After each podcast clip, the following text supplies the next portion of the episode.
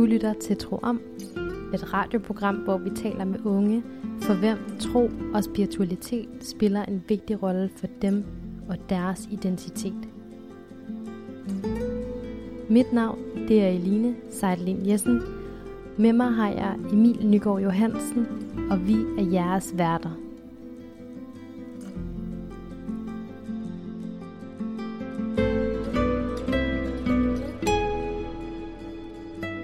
I dette program er vores gæst Mintra, som er buddhist.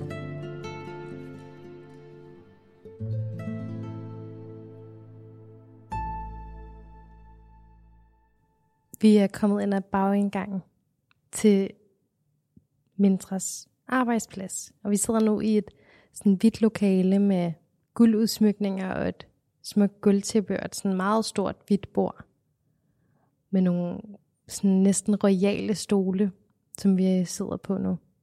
Og så er der sådan en smuk lysekrone i loftet, og altså en stuk, jeg sjældent har set. Men ja, vi må ikke sige mere. Vi må ikke sige, hvor vi sidder. Og det synes jeg faktisk er lidt spændende. Vi vidste ikke engang, hvor vi skulle mødes i dag. Det var også meget spændende. Men nu sidder vi her. Mintra, vil du ikke starte med at prøve at introducere dig selv for lytterne? Jeg hedder Mintra. Jeg er født og opvokset i Thailand. Og blev adopteret af min bedstemor. Så jeg kom her faktisk hertil for 20 år siden og bor i København. Hvad laver du sådan til dagligt? Jeg arbejder inden for hotelbranchen i hverdagene. Altså hvad jeg laver sådan generelt, eller hvad det er. Ja, hvor bor du henne? Jeg bor på Amager. Jeg bor så ude lidt yderkant på Amager. Jeg har en kæreste, som er rigtig god til at lave mad. Det er jeg rigtig glad for. Så må jeg lige høre, du blev adopteret af min bedstemor. Ja. Som også er fra Thailand? Eller som også fra Thailand, ja. Okay. Som. Ja. Hvordan kunne det være, at hun var i Danmark? Hun er så gift dansk. Så fik hun en god idé, at det var nok bedre, at jeg får lov til at komme med til Danmark. Og det fik vi så lov til. Det var så meget min lille søster. Dine forældre, hvor er de? De er i Thailand stadigvæk. Ja. Okay. Vi skulle jo egentlig rigtig i dag have været et andet sted. Ja. Ude i et tempel. Ja. Hvad hedder det tempel? Wat Ba. Wat Ba. Ja. Og det er jo fordi, at du er buddhist. Ja. Og det er et buddhistisk tempel. Ja. Kan du ikke lige forklare os lidt omkring, måske bare lige, hvordan ser det ud egentlig? Hvordan det ser ud? Ja. Ja, altså sådan man, både udefra, er det bare udefra, en helt normal bygning? Det udefra? Er lige, altså det er faktisk et hus, altså det er et hus, som er blevet bygget til. Altså det ligner ikke sådan et tempel, som man ser i Thailand. Men det er bare simpelthen et hus i 2 etager. Når man kommer op til den første etage, så er der kæmpe sal eller lokale, hvor der jo selvfølgelig statuer af Buddha, som er i midten af lokale. Så er det der, man hilser, når man kommer ind. Og til højre, så er der en sådan bænk, hvor munk de sidder op på kanten. Så der udenfor er der også en statue af en Buddha, som står op. Så der er lidt tempel over det, men ikke så meget. Altså hvis man ser det udefra, så ligner det bare et almindeligt hus. Hvor mange medlemmer er der? Altså det er faktisk de fleste af thailandere, som bor nær og fjern København omregnet, vil jeg sige, at de kommer der. Jeg tror, vi er omkring 300-400.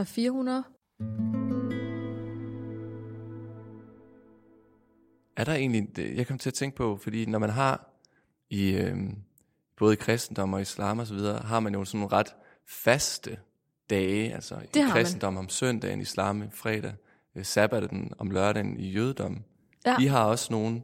De har også nogle forskellige dage, altså den dag, hvor Buddha han blev oplyst, og der, hvor han prædiker sin buddhisme, det er jo en dag, og der er også en speciel dag, hvor munk må kun blive indenfor, og må kun være fast i sted, ellers skal han vandre rundt forskellige by til by og prædike.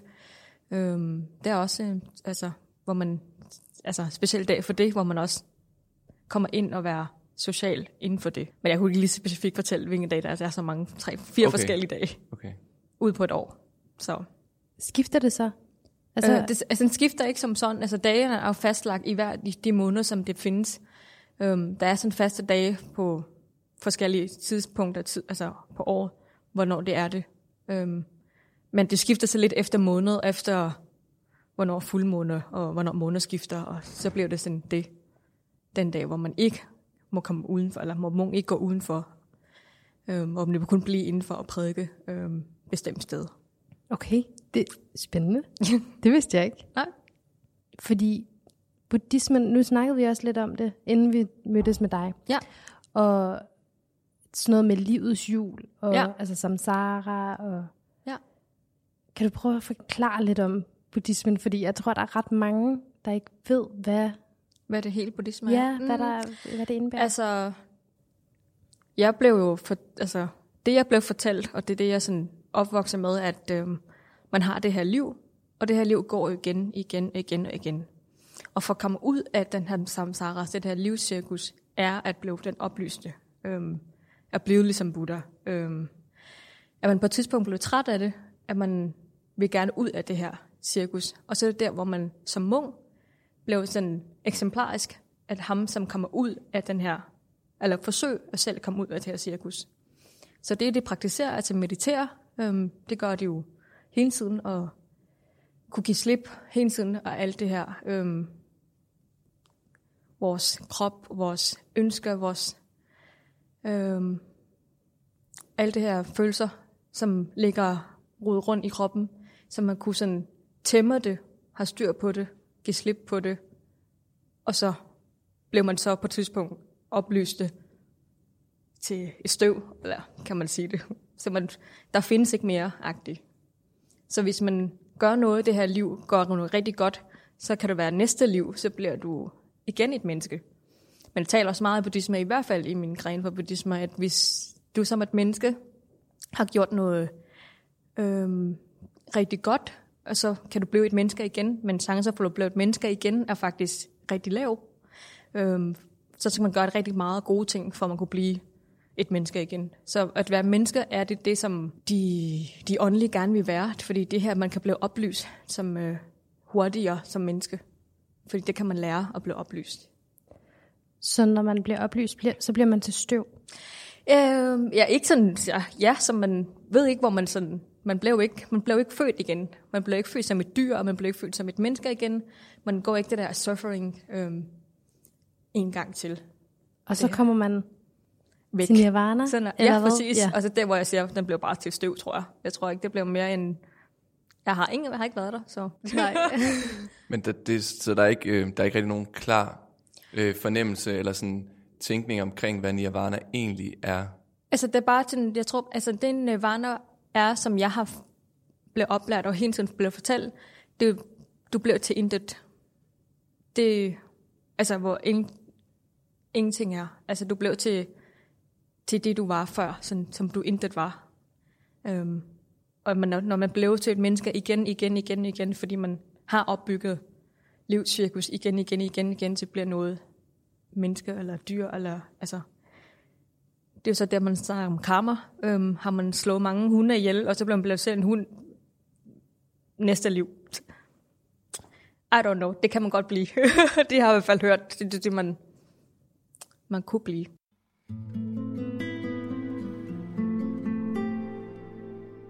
I forhold til det her med, at man bliver til støv, at man bliver til intet, for mange kan det jo egentlig virke lidt som en...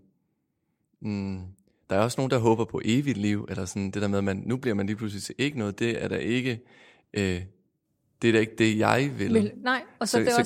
kan du ikke lige prøve at forklare, hvorfor er det, at man i buddhismen egentlig lidt søger efter? At man ikke bliver til noget? Ja. Jeg tror bare, man skal nå et tidspunkt i ens liv, hvor man, som de oplyste er, at de har sådan opnået dertil, hvor de siger, egentlig betyder det her, sandelig oplevelse ikke mere for mig. Det betyder ikke mere for mig, at jeg skulle være noget. Jeg skulle være CEO for en bank, eller at jeg skulle være en god mor, eller en god far. Eller det spiller ikke nogen rolle. At man kunne, altså, at det er nok i det her liv at leve. Der er ikke mere. der er intet i det. Altså, når man har været vred, og så om lidt så forsvinder vredene igen. Og alt det her intethed, der findes, det kun opstår ind i momentet, og så forsvinder det igen. Altså, de er nået på et tidspunkt, at de er nået dertil, hvor de siger, okay, det er gået op for en selv, det vil det gerne være derhen. Men jeg tror, der er mange, der ikke har lyst til at være der endnu. Og derfor er der. Ja, fordi jeg skulle lige så spørge, vil du gerne blive oplyst? Ja. En dag. Jeg vil sige, at man praktiserer det hele tiden, for mig og mit vedkommende. At man hele tiden sådan, når jeg møder modstanderne på arbejde, skulle konfrontere noget, hvor jeg kunne begynde at mærke sådan, okay, hvad sker der her? Hvordan løser jeg det her? Ikke sådan som menneske, hvordan løser jeg det her? Hvordan giver jeg slip på det her? Hvordan giver jeg slip bedst muligt? At det her ikke bliver til, at jeg går mig selv frustreret. Og det kan tage tid. Hvis man gerne vil af med de her følelser, ja, som er midlertidige, ja, er det så, gode følelser her i anførselstegn, ja, som for eksempel gavmildhed eller nærvær, de der fornemmelser, de gode følelser. Fordi ja, sådan, dem skal man vel også, det skal man også give. Give slip på, eller hvad? Jeg vil sige, at man må gerne gøre det. Altså, man må gerne være, altså, det er jo ikke, hvad man må, men man skal være god, man skal være hengivende, man skal være passionate end det her ting. Det er gode intentioner, som ikke går skade til det næste. Jeg taler pænt til dig, fordi jeg har en god hensigt med det. Det er jo intet, der altså, man ved også bare sådan, det er ikke noget, du skal gå op i. Du skal ikke gå op i godhed. Du giver bare slip, når du ved godt, det er jo godt, du har ikke gjort nogen skade, og så giver du slip på det igen.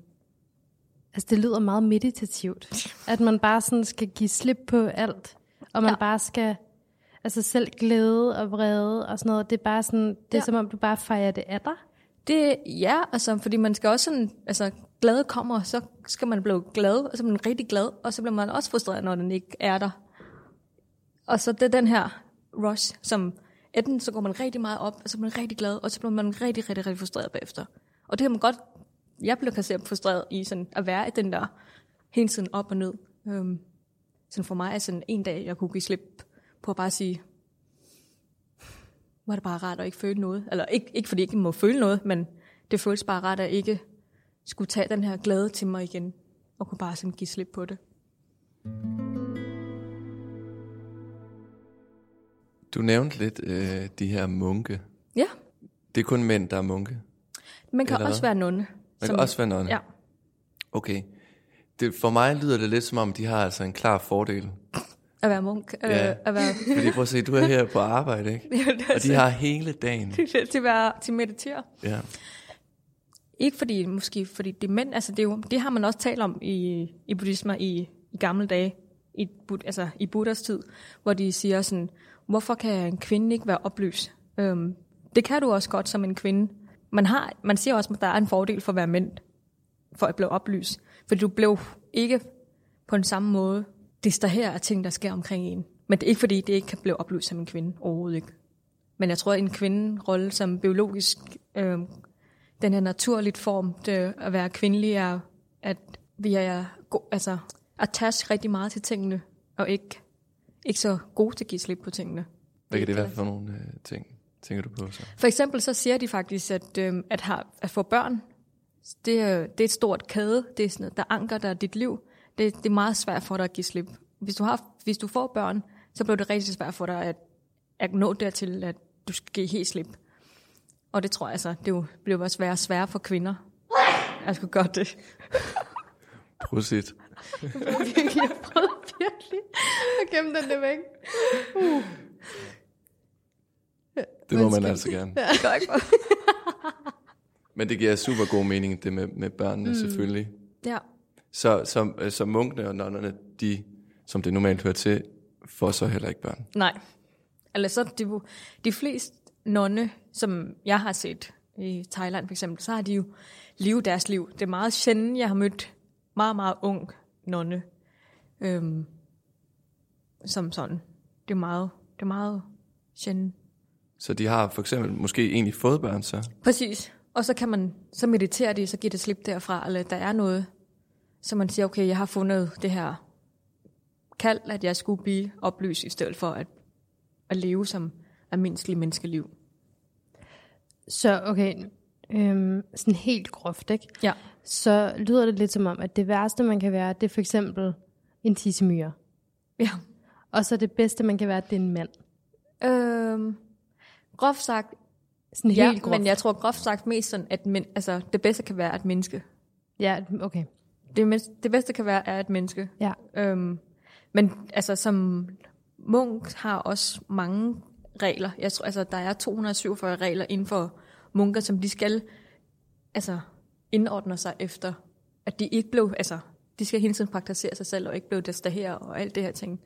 Der er mange regler for at være munk. 247? Ja. Bare for at være munk? Bare for at være munk. Altså, jeg tror, det er jo i gamle dage, men det kan godt være, at der ikke er så mange. Du skal spise med højre hånd, sidde ned og tisse. Ej, hvad kunne det være for en eksempel på altså, en regel? Det er jo, altså, for eksempel så kan du ikke tale med en kvinde i en rum. Altså, du har en bestemt måde at gå på. Altså, du må ikke sidde alene med en kvinde? Nej, ikke sådan et. Altså, i et enerum? Et enerum. Altså, det er jo utilpassende. Det er jo også, altså han kunne også blive det her af lyster og sådan nogle ting. Og så man prøver bare at skære alt fra, for at gøre det så simpelt og nemt som overhovedet muligt. Ja. Vil det virke for dig, Emil? Det tøver jeg herovre. Jeg tror da, jeg tror da, det er... Der er der mange ting, som er svære ved det. Jeg kan godt forstå, at man som munk, den der... at man ligesom skærer sig lidt væk fra verden. Ja. At det er en nødvendighed. Men det virker også for mig sådan ret... det er også en ret høj konsekvens at tage. Altså vi har snakket med en katolsk præst, som også lever i cølibat for eksempel. Ja. Men han er jo stadigvæk en del af familien, af familien og alle de der ting. Altså det her, det er virkelig sådan en ret hardcore måde at gøre det på. Ja. De munke, som... og er der også nonner her i Danmark? Eller er det kun munke? Faktisk kun ikke så mange nonner i Danmark. Altså jeg har mødt nogle nonner. Man kan møde sådan nogle praktiserende nonner, som det kunne man før covid. Man kunne blive i tempel par dage, hvor du er den, som altså hardcore praktiserende går ind og kun spiser 2 måltider, og så løber af altså hele tiden praktiserer, efter du har spist og mediterer og så videre. Det kunne man gøre i tempel ude i Dragør. Så er der nogle... Og de bliver derinde? Altså de bliver derinde, ja. De er ikke uden for matriklen, så at sige? Nej. Det bliver kun inde i tempel. Altså inden for, selvfølgelig må det gerne tale med de andre, men så man giver meget sådan respekt med, at det er dem, der praktiserer, det er dem, der har brug for ro og sådan noget. Jeg tænkte på, sådan, i forhold til det der, du sagde med at være munk, at man skal give afkald på meget. Så kommer jeg bare til at tænke på, at det lyder også lidt ensomt faktisk. Og det tror jeg ikke, de tænker så meget over, at det bliver ensomt. Nej. Og det er også ensomhed, som de godt gerne vil komme af med. Okay. Og det får de jo ikke at være. For at komme væk fra det hele, er ikke for søde at være. Altså hvis det føles sig ensomt, så praktiserer det sig til at normalisere sig den her følelse igen. Så det er jo ensomhed, hvor jeg bare praktiserer som, okay, de kommer og går.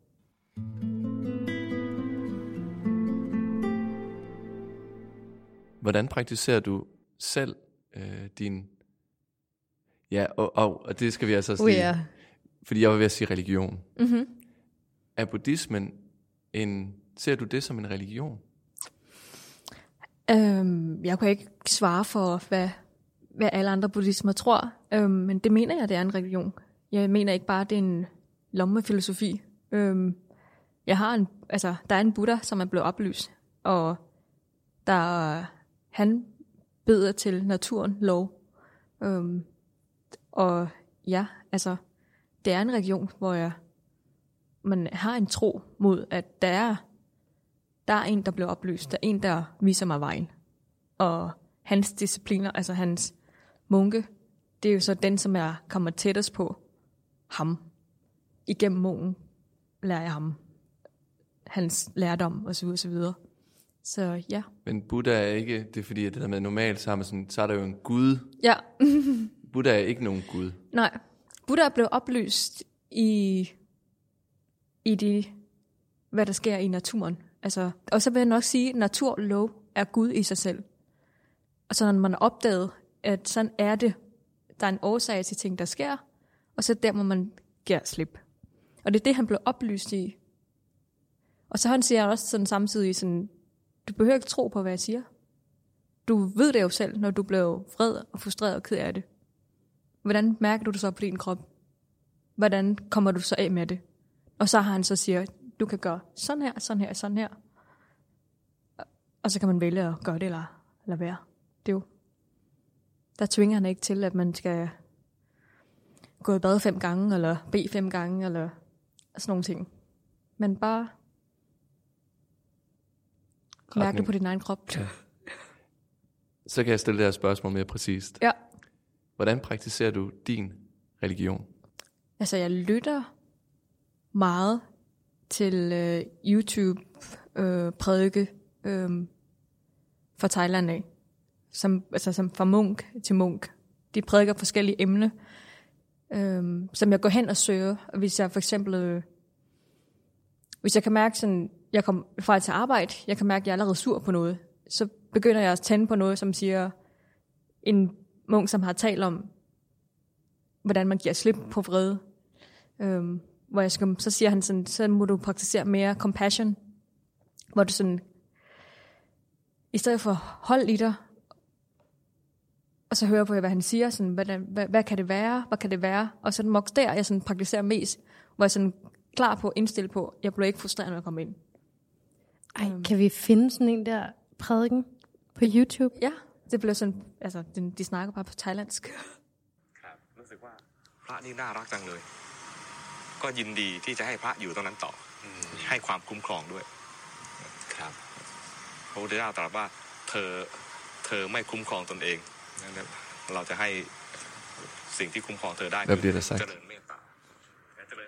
Jeg tror lidt. De var ved at varme op. Den kom bare lige i midten samtale, tror jeg han er. Det var en samtale han har. En munk, som har en samtale med ham, der interviewer ham. Og så fortæller en historie om, hvordan man håndterer vrede, når man får en vredeudbrud. Så du finder din viden hos andre, altså lærte? Ja. Der er ikke rigtig nogen sådan tekster, eller, som man også kan kigge ind i? Der er selvfølgelig skrevet mange bøger om det, men der er ikke sådan nogle hellige tekster. Der er Buddhas words, altså Buddhas, som har sagt altså, forskellige ting, men det går jeg ikke så meget op i, fordi det går jeg hen til at læse, hvis jeg har sådan virkelig behov for at sådan forstå tingene igen. Men jeg tror, jeg lærer bedst ved at lytte, for eksempel til YouTube. Og din religion, din form for buddhismen, er så en thailandsk form?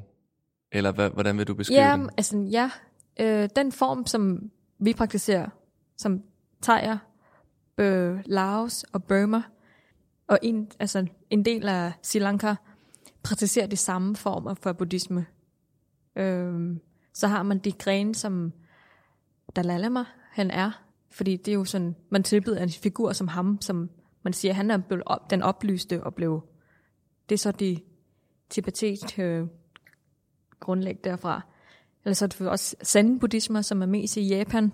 En anden side af Asien, som praktiserer det. Men bund og grund, så blev det jo til, at det her, hvor vi blev oplyst og intet findes, er stadigvæk kernen inde på buddhisme. Men hvordan adskiller den, det er jo så sydasiatiske buddhisme sig fra for eksempel, nu sagde du, nu siger jeg Dalai Lama på sådan åbenbart meget klassisk dansk måde. Hvordan siger du det igen? Dalai Lama. Okay, det var ikke så forskelligt. Hvad er forskellen for eksempel på det, som han repræsenterer? Han for eksempel, han kan jo gå med ure. Han kan gå med Rolex-ure til flere 100.000 kroner. Det kan jo en almindelig munk ikke, som almindelig thai-munk. Vi må ikke, altså man siger jo, at man attache til det her fornemmelse, at afhængig af noget, attachment, så skal man ikke have det, sådan, og derfor måske mere firkantet i forhold til tibetansk, altså der kan det godt gå med flere fine ting, og det er ikke fordi, de må ikke have det, men det er så den forskel, som jeg kunne allerede se, at han går med et ur, og min munk gør ikke. Så man skal i virkeligheden bare være sådan unattached. Man skal slet ikke have noget, sådan man er... at tage sig til. Ja, ja. I livet generelt. Og det er jo så blandt andet der, hvor børn kan gå ind og blive en forhindring. Præcis. Særligt måske for kvinder. Ja. Og så sådan dyre ting. Altså, så der er også noget med materialisme, det er en dårlig ting i princippet. Du kan godt bruge det. Du kan bare bruge... du skal ikke tage til det. Mindre du har fået lov til at tage en sang med. Og vil du ikke lige prøve at introducere den til lytterne? Det er en sang fra Passenger, Let Her Go, som jeg vender tilbage til, når jeg skal give slip på noget. Et minde om, at det er okay at give slip.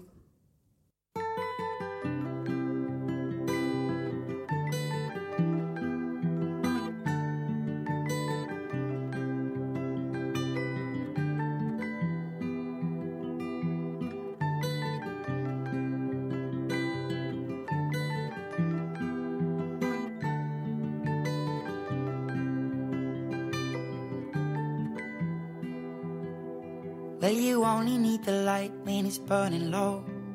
Only miss the sun when it starts to snow. Only know you love her when you let her go. Only know you've been high when you're feeling low. Only hate the road when you're missing home. Only know you love her when you let her go. And you let her go.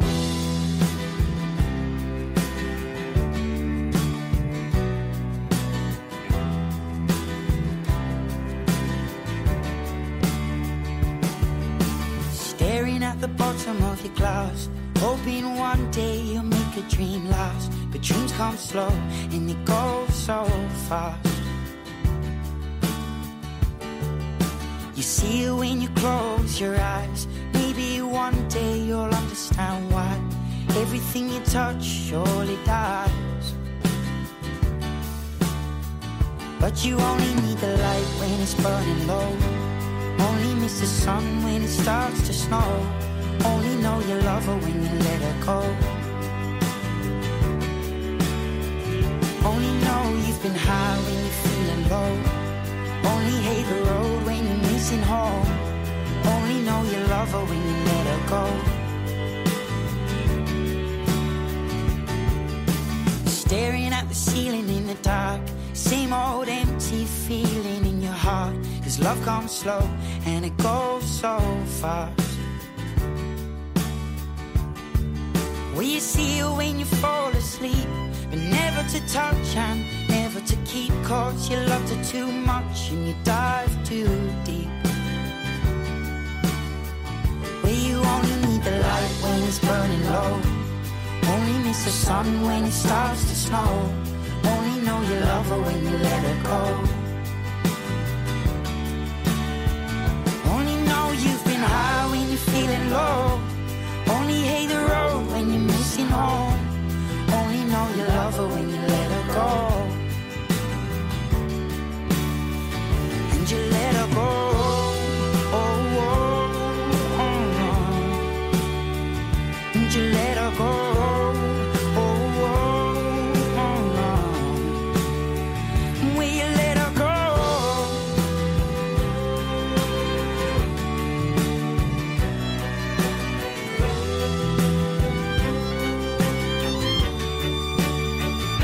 When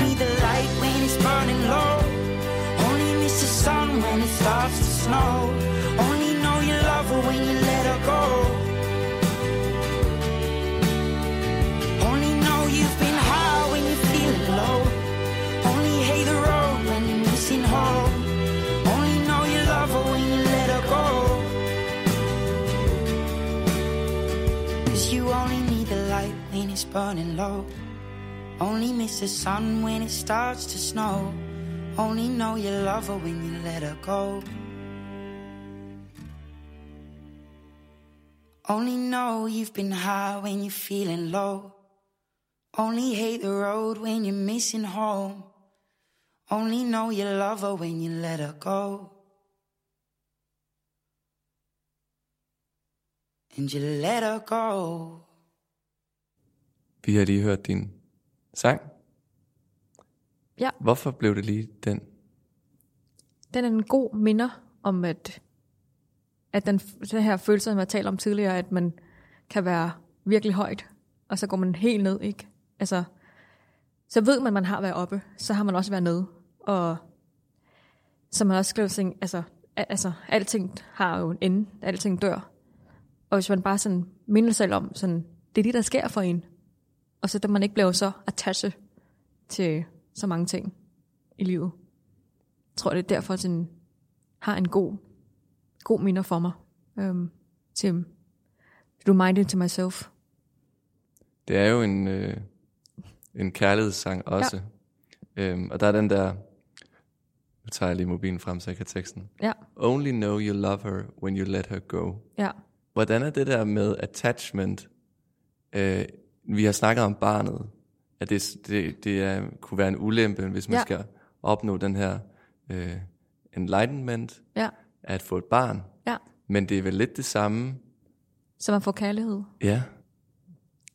Men så har man også været der. Så bliver man også træt af det. Og så kan man måske slippe. At man har lært at elske. Man har lært kærligheden. Altså at være tas af nogen. Og så giver man slip på det. For sig selv. For at blive oplyst. Tænker jeg. Så lige nu er det okay. Så lige det er okay. Så giver det mening. Jeg synes, det ville have været svært uden. Uden kærlighed, ja. Måske. Jeg er bare romantiker. Ja. Kæmpe romantiker. Men hvor lang tid har du og din kæreste været sammen? Ikke så lang tid, faktisk. Vi har kun været sammen i 6 måneder. Så det er meget nyt. Det er meget nyt. Okay, så du er også sådan, stadig sådan lidt småforelsket? Ja, sådan lidt op i lyserøde skyer.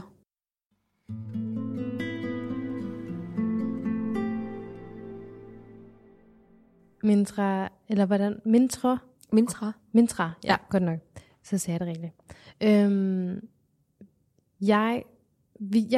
Jeg kom i kontakt med dig jo via en kollega. Ja. Og hun sagde nemlig, at du havde haft et andet navn. Ja. Jeg har det stadigvæk. Og det har du stadig. Ja. Må vi høre det? Linda. Jeg synes, det lyder som striber, men det er... Jeg synes altid, så Linda, det så... Hun er vild, hun er stripper, hun drikker mange bajer. Sådan, ja, det er overhovedet ikke mig. Nej. Men du hedder det stadig? Jeg hedder det stadigvæk. Det hedder Linda Mintra. Ja. Og så har du et efternavn? Eller hvad? Søborg. Ja, dansk efternavn også. Søborg. Ja. Okay. Nå. Se, den havde jeg ikke set komme, fordi jeg fik jo bare udleveret dit navn. Ja. Mintra. Men du bruger Linda på din arbejdsplads? Ja. Okay. Det er sådan mest arbejdsrelateret at bruge Linda som fornavn. Ellers så bruger jeg Mintra til de nærmeste venner. Ja. Så Mintra, det er sådan, det er mere dig? Det er mere mig. Det er altså, Linda blev et navn, som er blevet pålagt for mig, sådan... Det fik jeg bare at vide sådan, jamen det er jo, altså du skal have et dansk navn, for at du kan få et godt job, eller når folk læser på dit CV, at det skal vi da have, eller, og det tænker jeg ikke så meget over for nu, hvor jeg sådan føler sådan, altså mit navn har taget hensyn til nogen, som ikke kunne acceptere mig, måske, som så Mintra. Hvad var du født? Altså, Mintra, men du havde også et andet efternavn, vel? Sinvisat. Okay. Kan du lige sige det igen? Sinvisat. Ja. Det er også ret flot. Men så har du det slet ikke mere? Det har jeg ikke mere, nej. Det er så, da jeg var i Thailand, så fik jeg jo dansk pas og få dansk navn. Og ja, det var jo sådan en del af din adoptionsproces.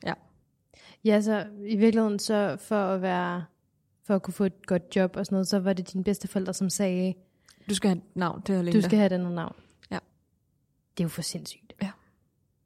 Det tænkte man nok ikke over for 20 år siden. Nej. I hele den der Black Lives Matter, så er der kommet ting frem på mange måder i virkeligheden jo. Ja. Og altså, det tror jeg også, at den har nok derfor, det sådan mest har rørt mig. Ellers så har det ikke, så tror jeg ikke, jeg har tænkt over det overhovedet, at det var det. der skete for mig. Har du nogle andre søskende også, som også blev ja, men jeg har min lille søster, som jeg også, som vi sådan, kom hertil samtidig med mig. Hun er Lisa. Lisa. Synes du også, det lyder som en, som drikker mange bajer helt vildt? Hun er lidt mere finere, synes jeg. Hun er Lisa, sådan du ved, sådan Buffy-agtig. Sådan, hun er sådan lidt med et cute navn, sådan Lisa. Sådan, Linda, så lød meget sådan, ikke noget, altså jeg ved ikke hvorfor. Altså, når jeg ser Linda, så ser hun meget store bryster og bare sten, der stripper. Altså, jeg ved det ikke. Kunne du finde på at ændre navn? Jeg kunne godt, altså det har jeg talt meget om med min kæreste for nylig, sådan at jeg faktisk ikke ville længere hedde Linda, og bare faktisk hedde Mintra. Ja, sådan, altså rent juridisk, ja, også, så præcis, fjerne det hele. Ja, fjerne det hele, ja. Hvor jeg bare hedder Mintra Søborg, i stedet for Linda Mintra. I say go for it. Det skal siges, at Eline også lige selv har skiftet sit navn. Bare lige sådan, at lytterne kan være med. Ja. På en måde, siger du? Jeg har ikke rent juridisk. Nå, jeg det faktisk, nej. Men det er fordi, jeg hedder jo Eline til mellemnavn. Åh, okay. Så du hører faktisk... Jeg hedder Maria Eline. Så jeg kan ikke selvfølgelig fuldt forstå det, men jeg kan godt forstå følelsen af et navn, som ikke matcher ens selvbillede. Ja. Mm. Jeg synes, det er vigtigt med navne. Emil, du forstår det overhovedet ikke. Jeg forstår det overhovedet ikke. Jeg har altid været meget fint tilfreds med Emil. Det er så dejligt. Jeg tror ikke, identitetsmæssigt har der jo aldrig været noget, som jeg kan ikke sætte mig ind i jeres følelser der. Beklager. Men jeg synes, det er vildt, fordi jeg har også fået flere historier omkring folk, der har taget navneforandring, for netop at kunne få et job. Ja. Altså for at CV'et skulle se pænere ud, eller sådan, at man vil blive valgt. Og det er jo, altså, hvad jeg hører af, så er det en ting, at sådan, folk, der har et navn, som ikke lyder dansk, er oprindelse-agtig, de kommer bare lige et step bag på jobfronten. Ja. Jeg har en kollega, som hedder Mustafa. Han fortæller en sit tidligere arbejdsplads, som siger, du kan ikke hedde Mustafa her. Du kan hedde Mario. Fordi sådan, det er jo så sindssygt. Det var sådan på en italiensk restaurant, hvor han siger sådan, nej, du skal have lidt mere sådan italiensk navn. Nu hedder du Mario for nu af. Så hedder han så Mario. Nej, og han gik med til det også. Ja, han gik med til det, og han skulle have et arbejde, så det var sådan, hvor man nødt til sådan påtage sig. Oh my god. Ja. Yeah. Something is wrong. Mindre, jeg synes også, det er meget mere dig. Ja. Har det en betydning også? Det er en blomst. Nej. Mindre blomst. Nej, hvor smukt. Det er en slags blomster. Det kan jeg sagtens se dig i. Ja. 100%. I søde. Nå, jeg er færdig med navnefronten. Det er godt. Nu har jeg fået stillet min...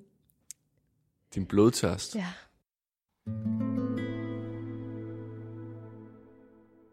Men så du kom til Danmark, da du var 13. Ja.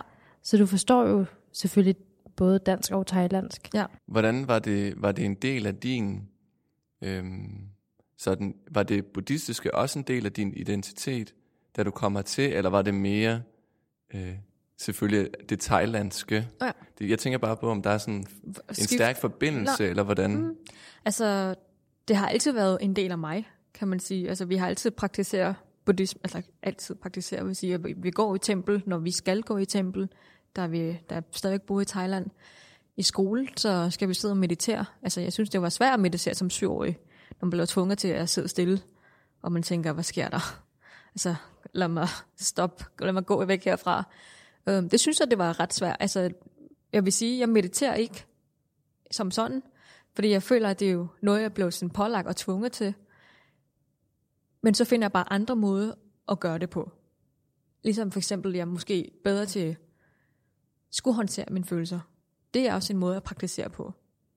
Altså, at man ikke bare lader den gå ud, altså, og bare sådan kunne lige stoppe det, og det er jo ikke altid, man kan det. Kan du huske, hvordan det var at være buddhist i Thailand, kontra det at være buddhist i Danmark? Altså, buddhister i Thailand, der går man meget i tempel. Meget mere. Der kan man sådan, hver dag, så kommer der munk og forbi ens hus, og man kan få lov til at give mad til munk, og så kan man have den der feeling, jeg har gjort noget godt.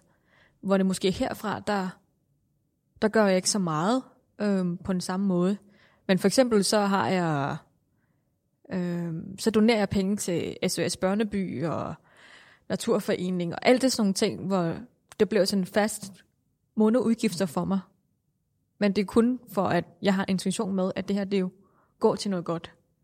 Så på den måde, så for at kunne praktisere sin egen, for at give noget væk, så gør jeg det bare på en anden måde. Ja, så i stedet for at give til en munk, så giver du bare til nogle andre, der ligesom har brug for den hjælp eller støtte. Ja, okay. Ja, så der er jo selvfølgelig, jeg tænker også den måde, som du måske bliver mødt på. Altså i Thailand er det mere normen, at man er buddhist, hvor i Danmark, der er det man selv. En minoritet, ikke? Ja.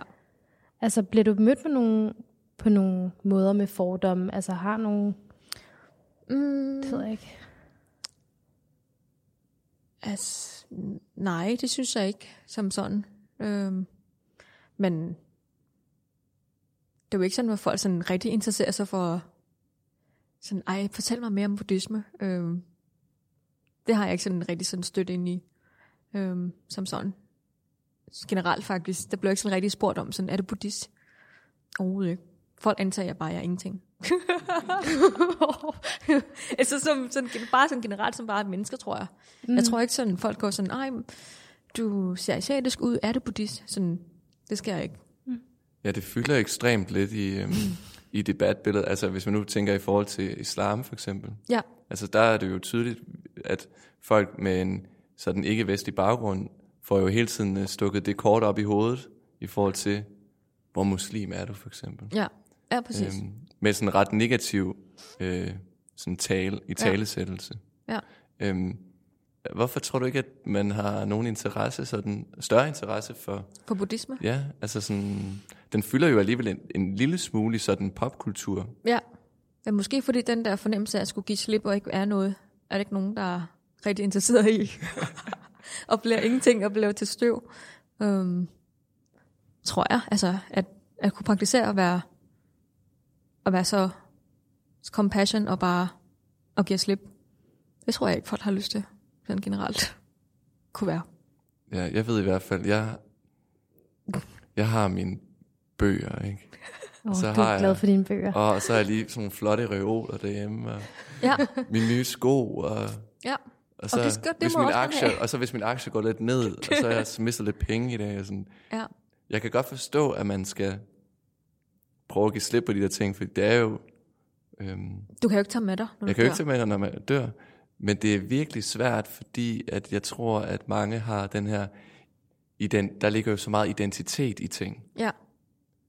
Så man skal jo virkelig bearbejde sådan en afgrundsfølelse, hvis man... Hvad er jeg, hvis jeg ikke er min nye Dr. Martins sko, for eksempel? Ja, præcis. Og det er jo... Har du altså min fordom, jeg har været sådan med, når alle buddhister siger, de er meget minimalistiske. Mm-hmm. Ja, det er de også, tror jeg. Er det rigtigt? Altså, jeg vil sige, forskellige til forskellige mennesker, men jeg har ikke meget mere derhjemme end et bogreol, en seng, et fjernsyn, jeg kan se Netflix på. Ellers ikke andet. Men altså... Folk må gerne gå op i ting. Du må gerne gå op i lækre ting. Altså, du må gerne gå... Altså, det er jo Dr. Martins sko, hvis det er behageligt for dig at gå i. Go for it. Men så har man også... Man skal bare være conscious om det, vil jeg sige. Så kan man godt være minimalist eller lade være. Du kan være begge dele. Hvad med din kæreste? Ja. Han er ikke så buddhistisk. Han er ikke buddhist? Nej.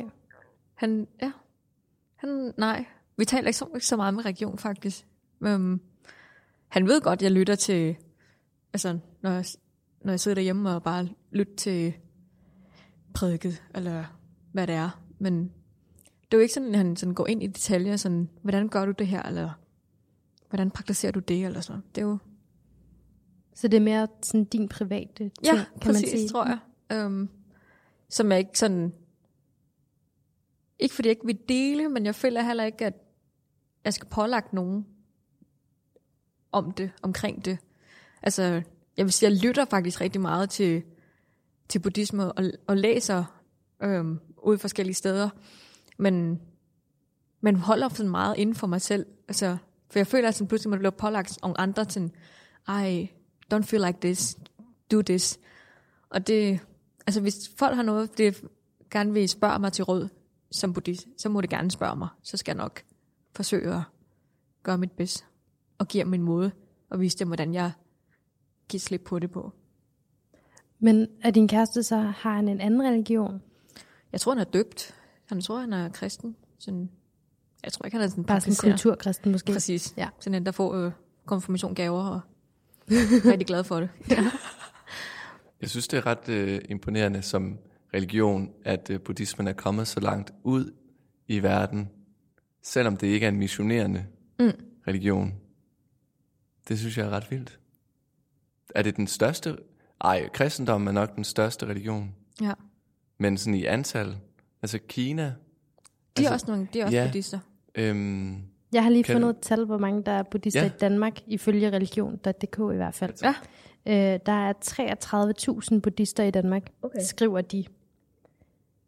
Man kan sige, i forhold til hvor mange for eksempel muslimer der er, der er 5,1% at Danmarks befolkning jo... Jeg tror, så det er cirka en 10. del af antallet af muslimer. Jeg tror, der er 300.000. Ja, det kan så meget godt.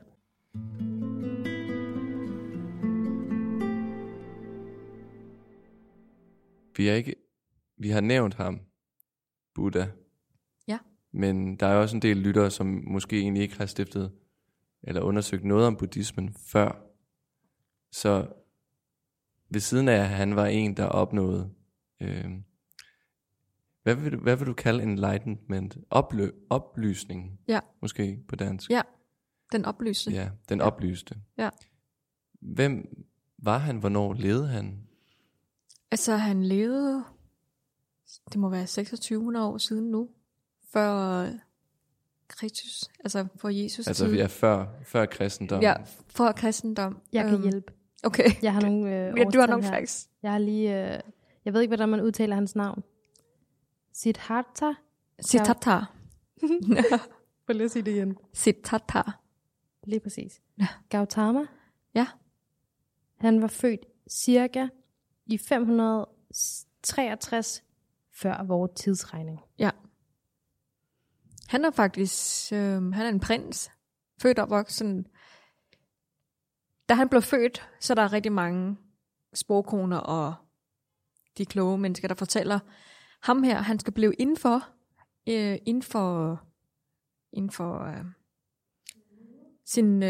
sin palads. Han skal ikke gå ud, fordi så blev han den oplyste. Så har de sådan sagt til ham, sådan, så må han bare kunne blive indenfor det her palads. Altså, han må ikke gå ud, han må ikke opleve noget, han må ikke se andet end det gode liv, at han skulle være i. Så på et tidspunkt, altså på en måde, så skete der det, at han kom udenfor og har set folk, der dør, gamle mennesker, og han tror, han skulle leve for evigt som ung. Han har faktisk en søn, som er noget, altså han kom ud som altså praktiserende, da han var 28.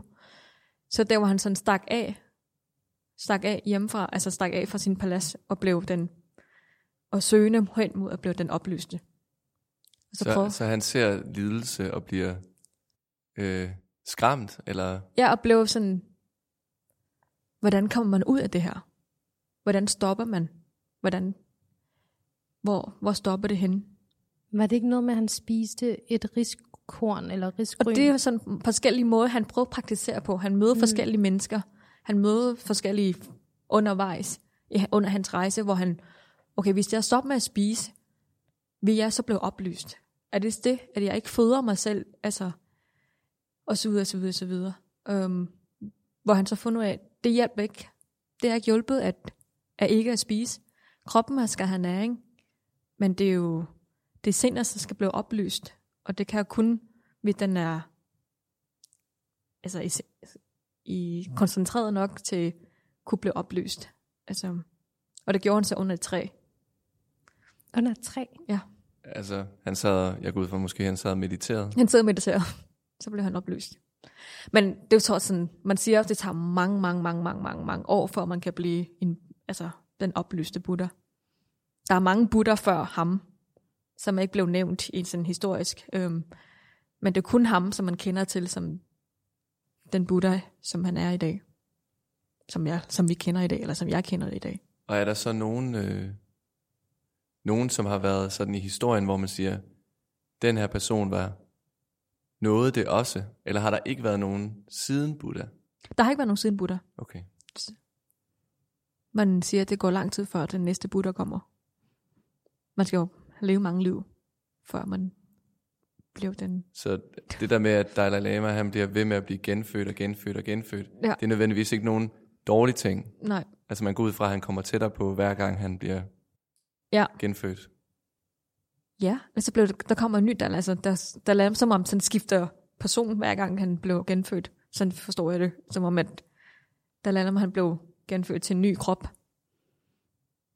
Men han er det store håb for nogen.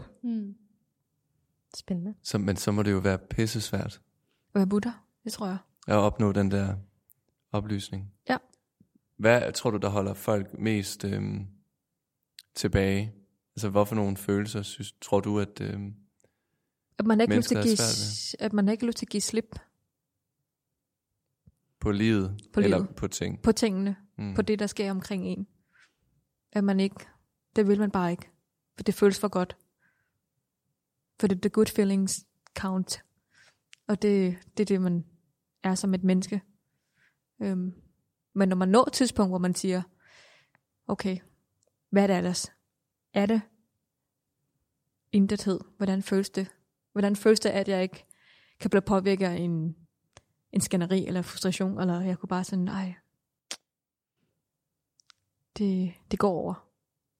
Man kunne sige det, og bare sådan, okay, det var bare det. Jeg har den der, min egen personlige erfaring er, at jeg kæmper lidt med sådan nogle evighedsfølelser. Ja. Så det vil sige, at for eksempel det der med, hvis der nu er sket noget dårligt, så kan jeg kan ligesom ikke komme ud af den. Nej. Men der er det sjovt, fordi der har man en følelse, som man går tilbage til, som føles evig, hvorimod at her har vi, jeg ved jo godt, den ikke er evig, men den føles meget lang. At så i buddhismen vil man jo gerne, der bliver man hele tiden konfronteret med, at følelserne ikke varer. Ikke varer evigt. Ja. Og man skal, jeg vil sige, den måde, man sådan tænker det, altså om det på, det sådan, når den her følelse kommer, sådan, ej, det føles sådan her. Så skal man sådan være den observerende, det føles nu sådan her. Det lyder lidt som om, man faktisk nærmest går ud af sin egen krop, og så kigger på sig selv. Eller sådan det, den måde, du beskriver det på, så føler jeg lidt, at det er, sådan, det er mit billede af, hvordan det foregår i virkeligheden. At man observerer en selv udefra. Præcis. Det er en fast tradition, at vi giver vores gæst. Nu har vi været gæster hos dig i dag, men giver vores den, der bliver interviewet, det sidste ord. Så det må du få nu, Mintra. Ja, jeg vil bare sige, at alt i livet er intet var for evigt. Det kommer og det går, og alle følelser er som en bølge, som rammer strand, og så forsvinder det væk igen. Som praktiserer buddhist, så det er det, jeg går rigtig meget op i. At ikke holde fast i alle mulige følelser, som er i kroppen, som ikke er relevant for ens liv. Og vi sniger os endnu en gang ud af bagindgangen. Det må ikke sige noget om. Du har lyttet til Tro Om. Programmet, det var tilrettelagt, produceret og klippet af os, Emil og Eline. Musikken, den er lavet af Kasper Bjørnsson. Mange tak, fordi I lyttede med. På genhør.